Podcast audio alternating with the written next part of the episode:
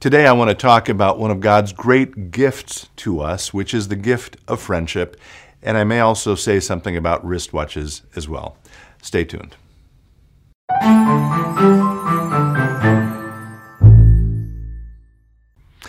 Hello, friends. Pastor Tim Westermeyer here, Senior Pastor of St. Philip the Deacon in the western suburbs of Minneapolis. Good to be with you as always.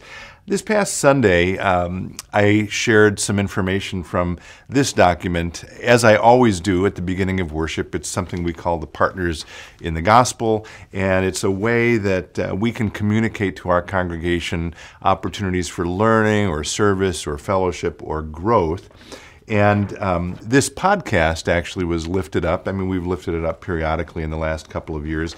And I, I found myself obligated to say something about it because we actually inadvertently had put some wrong information uh, about the podcast. Uh, we had the wrong URL on YouTube and also the wrong URL for our own website uh, to access them. So if people had followed them, uh, the, the ones we printed here, they would have gone uh, well, I, to nowhere, honestly. So I was obligated to sort of correct that and say, well, here's the correct URL on YouTube and the correct URL on our website.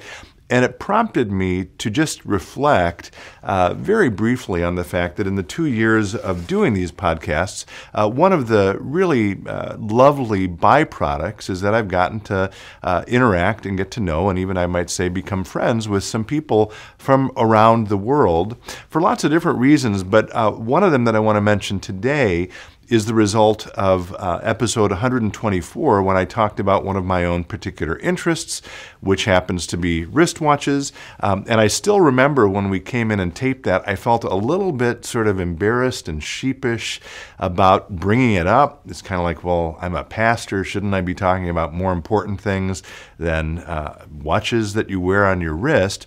But that episode, turns out, is the most watched to date and it has resulted in uh, connections with people all around the world who share that interest and again who have become uh, friends of mine. And so today i just want to i guess lift up and celebrate the gift of friendship, and also uh, remind us all that uh, this whole technology thing, uh, there are good parts and bad parts to it, but one of the really amazing and powerful parts of it is it is that it, it allows for uh, precisely those kind of connections between people who have shared interests. So uh, on Sunday, again, I said I've gotten to know a few people around the world. I haven't asked any of them for their permission, but I'm going to uh, say thanks to each of them now, sort of in this episode, just because uh, it's been really fun to get to know all of you, and I've appreciated the correspondence we've had. So, Sanjay um, in Canada, Sanjay has actually invited me to be on his um, weekly podcast a couple of times. Uh, it's been great to get to know you, Sanjay. Uh, Dave, uh, who is a, a American missionary now in Japan, uh, and we may be seeing more of him down the road uh, here, and I'll say more about that another time. But Dave, uh, keep up the great work. Both Sanjay and Dave actually either just have had children or about to, so blessings to both of you. Uh, Torin, another friend of Sanjay's from Canada, was on the podcast with me last week, as was Bobby from Miami. So both of you, it's been good to get to know you. Miguel in Southern California. Uh, Josh is a church planter out east uh, who specializes in Middle Eastern languages. Um, so he and I have corresponded a bit. Alton is another pastor in Canada, uh, and then Jody and Peter, both of them in Australia.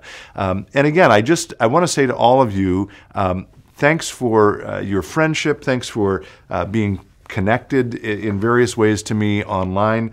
And I'm, I'm going to turn now to uh, sort of wrap this up with a quote from one of my favorite uh, theologians and authors, namely C.S. Lewis. And in his um, one of his uh, pieces, he talks precisely about friendship. And I think it's worth uh, hearing these words.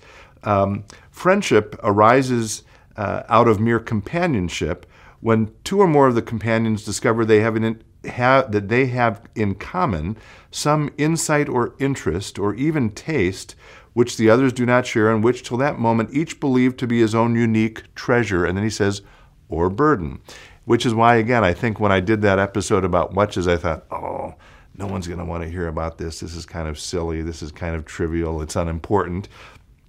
But turns out when you share that interest of yours, it has a way of br- bringing others who also share it uh, into the orbit of your life, which is a beautiful thing. That was my words, not C.S. Lewis's. Back to Lewis. Um, the typical expression of opening friendship would be something like, What? You too? I thought I was the only one who likes something, in other words. It's when two such persons discover one another, um, when, whether with immense difficulties and semi articulate fumblings or with what would seem to us amazing and elliptical speed, they share their vision, it is then that friendship is born. And then he says in one other place, this is an uh, essay called The Inner Ring, he says about friendship Aristotle placed it among the virtues. It causes perhaps half of all the happiness in the world. So today I give thanks for the gift of friendship. I give thanks for those of you who I've connected with, with through this. And my prayer for everyone watching this is that you will be maybe vulnerable enough to share what you love in appropriate ways so that God can place in your life others who also share that, who can become your friends. Thanks for being with me as always. Be well, stay in touch, and God bless.